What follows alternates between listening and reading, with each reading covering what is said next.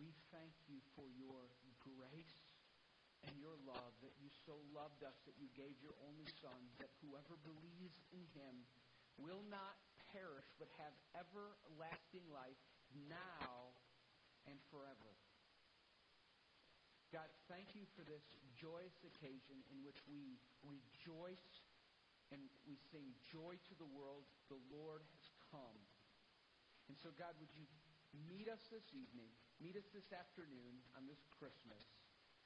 In Jesus' name, amen.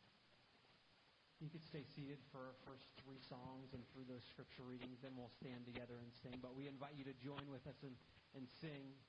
Our first song is O Come, O Come, Emmanuel. And, and this is a song that we want to remember the longing that Israel had for the Messiah to come and all the promises that God had made to them of the Savior who would come, the deliverer who would come for them. And he has come, but let's remember that longing that they had and also have that longing in our hearts for him to come and, and finish uh, what he started uh, with his second coming. Therefore, the Lord himself will give you a sign. Behold, the virgin shall conceive and bear a son, and shall call his name Emmanuel. Comfort, comfort my people, says your God. Speak tenderly to Jerusalem, and cry to her that her warfare is ended, that her iniquity is pardoned, that she has received from the Lord's hand double for all her sins. Now the birth of Jesus Christ took place in this way. When his mother Mary had been betrothed to Joseph, before they came together, she was found to be with child from the Holy Spirit. And her husband Joseph, being a just man and unwilling to put her to shame, resolved to divorce her quietly. But as he considered these things, behold, an angel of the Lord appeared to him in a dream, saying, Joseph, son of David, do not fear to take Mary as your wife, for that which is conceived in her is from the Holy Spirit. She will bear a son, and you shall call his name Jesus, for he will save his people from their sins. But you, O Bethlehem, Ephrathah, who are too little to be among the clans of Judah, from you shall come forth for me one who is to be ruler in Israel whose coming forth is from of old, from ancient days. In those days, a decree went out from Caesar Augustus that all the world should be registered. This was the first registration when Quirinius was governor of Syria, and all went to be registered, each to his own town. And Joseph also went up from Galilee, from the town of Nazareth, to Judea, to the city of David, Bethlehem, because he was of the house and lineage of David to be registered with Mary, his betrothed, who was with child. And while they were there, the time came for her to give birth. And she gave birth to her firstborn son, and wrapped him in swaddling cloths, and laid him in a manger, because there was no place for them in the inn. Let's, let's think of ourselves, you know, if we would have had the privilege to be there that night. This, this is something that really happened in time in. This isn't a fairy tale. This really happened there lying in that manger was God. You could see him with your eyes. You could touch him with your hands. God had come near to us in Jesus. And we respond like our next song says, Be near me, Lord Jesus. I ask you to stay close by me forever and love me. I pray. So that's why he came. That's why he drew near to us, so that we could be near to him forever. So let's sing together away in the manger. Every valley shall be lifted up, and every mountain and hill be made low. The uneven ground shall become level, and the rough places a plain. And the glory of the Lord shall be revealed, and all flesh shall see it together, for the mouth of the Lord has spoken. How beautiful upon the mountains are the feet of him who brings good news, who publishes peace, brings good news of happiness publishes salvation, who says to Zion, Your God reigns. And in the same region there were shepherds in the field, keeping watch over their flock by night. And an angel of the Lord appeared to them, and the glory of the Lord shone around them, and they were filled with great fear. And the angel said to them, Fear not, for behold, I bring you good news of great joy that will be for all the people. For unto you is born this day in the city of David a Savior, who is Christ the Lord. And this will be a sign for you. you will find a baby wrapped in swaddling cloths and lying in a manger. And suddenly there was with the angel a multitude of the heavenly hosts, praising God and saying, Glory to God in the highest, and on earth peace among those with whom he is pleased. When the angels went away from them into heaven, the shepherds said to one another, Let us go over to Bethlehem and see this thing that has happened, which the Lord has made known to us. And they went with haste and found Mary and Joseph and the baby lying in a manger. And when they saw it, they made known the saying that had been told them concerning this child. And all who heard it wondered at what the shepherds told them.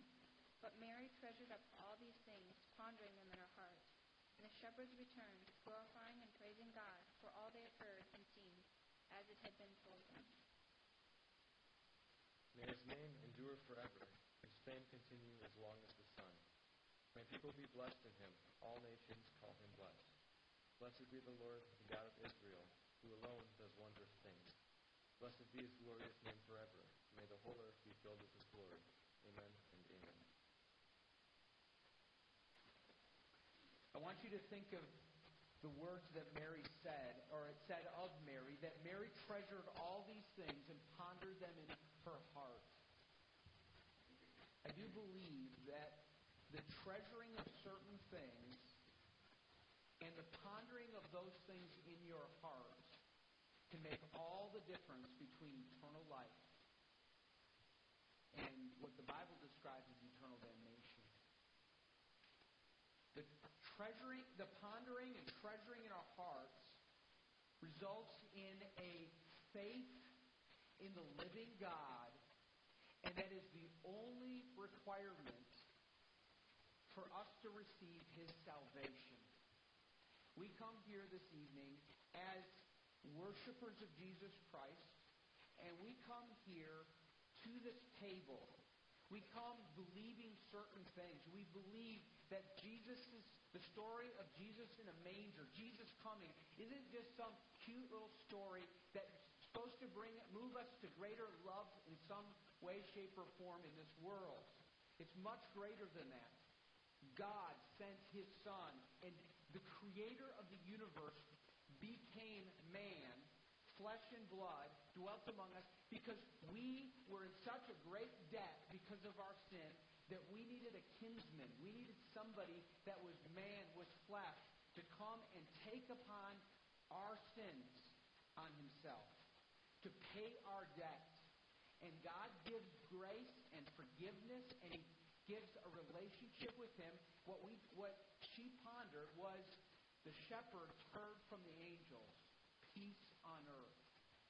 Charles Wesley wrote it in the hymn we just sang when he said, God and sinners reconciled. That means God and sinners were at war with one another because of our rebellion. And God said, I'm going to take care of it. I'm going to reconcile God and sinners. I'm going to myself and sinners by giving my son. Christmas points us to Jesus, who is the greatest treasure of all. And as our treasure, we come and we treasure these things. And as believers, we hear the good news and we say, Yes, I believe it. Yes, I turn away from my sins. Yes, I turn to this Savior. He is my only hope. He is my covering. He is my life. And I want to follow him. And it changes everything in our lives. We're going to we're going to do something that this Jesus told us to do at the end of his life eh, physically before he was going to go to the cross and then after dying raised from the dead he sat in a room with his disciples and he said here's the bread. And he took it and he broke it. And he said here's this wine or juice. He, he took it and he gave it to the disciples and said this bread represents my body. This is my body. This this wine is my blood. Now take it. And when you receive it, you're receiving me. And then he said, I want you to do this as often as you eat and drink. I want, as you gather, you're going to do this, and you're going to remember me. And you're going to you're going to actually take a bread and you're going to eat it, and you're going to remember that I am your life. I am the bread of life. And you're going to take and you're going to remember I am the one that satisfies greater than anything else, I give you sustenance and life. And so we, we, invite, we come and we're going to take communion. You do not have to be a member of Faith Baptist Church. But what we do require is that we, we ask you, we invite you to come for all those that are turning away from their sins and looking to Jesus Christ alone for salvation. Usually that means you're baptized or getting baptized. You're planning to be baptized as Jesus has called all followers to be baptized. You're seeking to be part of a church, to fellowship with the people of God and grow in Christ Jesus our Lord. And we want to invite you to come to do this. The way we do this here at Faith is in just a minute, the instruments are going to play. I'm going to invite you to stand, and you're going to make two rows and come down here, and we're, going to have uh, usher and a pastor up here. I mean, a deacon and a pastor, and they're going to hold out the bread. You're going to take a piece of bread, you're going to take a juice, and then go back to your seat, and you're going to wait, and then I'm going to lead you in taking and eating in just a minute. If if you're a place where you're saying, you know, I, I'm searching, but I'm not sure where I am spiritually, it's really okay for you just to wait and watch this time. In the future, maybe God will lead you to come back and you will partake with us because God's doing a work in your life. You don't have to. We, we want you to feel comfortable to be able to stay and, and just observe. And in observing, I truly believe as you pray and say, God, reveal to me what you want to show me. God, if this is true, show me the truth from your word. Help me to believe it. This, this having my sins all taken care of, having, having a, being pleased by God. In fact, the, the words that Grace read from Luke chapter 2, it says, Peace on earth is to all of those in whom his pleasure is to. God's pleasure is to every single person who look to him, not by performing, but by looking to him and saying, I receive your free gift of salvation, and I trust you. That is whom he, he's pleased. And the rest of the Christian life is a growing of good works and all of those things, but those are a result of the fact that he already is pleased with us. Not we don't do good works in order to please him. He is already pleased because of what he's done in Jesus Christ. I'm going to pray, and then we're going to we're going to come and take. But I want I want to. Jesus took bread in that Last Supper, and he broke it, and he gave it to his disciples, and he said, "Take, eat. This is my body, which is broken for you, so that you may have life." And he took the wine, the cup, and he said, "This is my blood, which I give to you, which I shed for the forgiveness of your sins." and seal a promise that I will never, ever, ever break. That I will, that God made in the Old Testament that He would be our God and we would be His people, would put His fear within us. That we would follow Him all our days. He does that for us. I'm going to pray and thank God for that, and then I'm going to invite you to come and be served. Father, thank you for this meal. Thank you for everyone that you have brought here, because everyone that's here, because you are sovereign and work all things, you have orchestrated events they would be here tonight on this Christmas Eve. We all need you to minister to us through your word and through this table and through song and through your people, through the gospel, the message that these angels brought to the shepherds. I pray that this evening sinners will be reconciled to you, God, by you giving them a faith and trust in you and your work for what you did on the cross 2,000 years ago. We thank you. We praise you. In Jesus' name, amen. Would you stand? And those that are going to come for communion, would you make two lines and come? We have one left over. Praise God for his provision. But there's so much more. So much grace that can go to reach to all people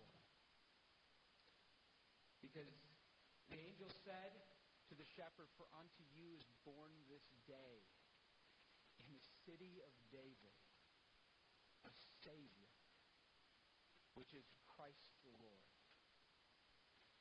Treasure it, believe it, trust this news because it is true and it is for every one of you who believe it.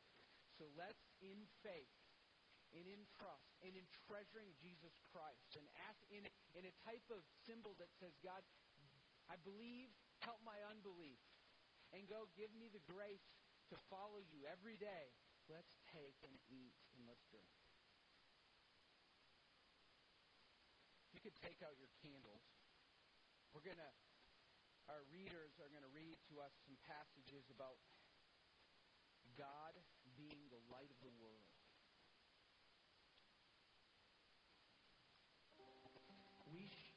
We rejoice in this God who came at Christmas and the light began to shine in a greater way and it would never be extinguished because Jesus is the light of the world.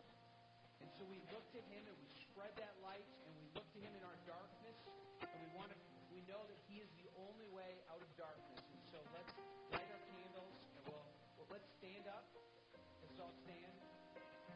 light the candles and after we're done, after the reading of scripture, we'll sing.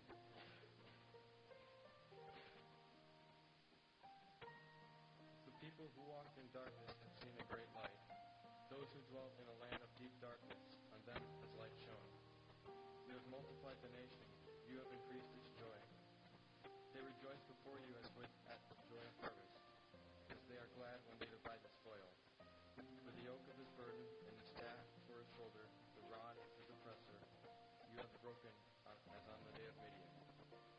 For to us a child is born, to us a son is given, and the government shall be on his shoulder, and his name shall be called Wonderful Counselor, Mighty God, Everlasting Father, Prince of Peace.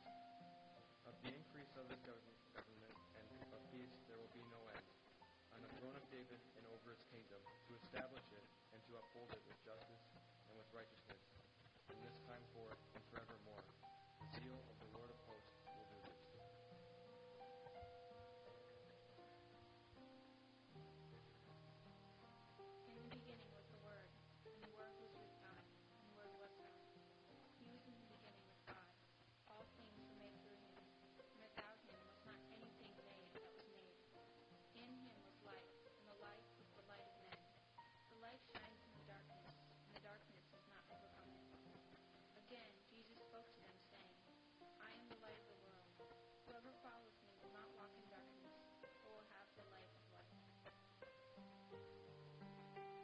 together.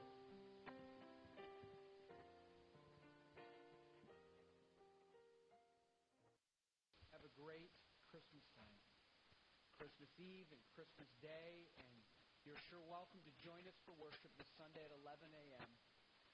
And now may the Lord bless you and keep you, and may the Lord cause his face to shine on you. May he lift up his countenance on you and all his grace that only comes through Jesus Christ our Lord. If you agree with me, would you say amen? You are.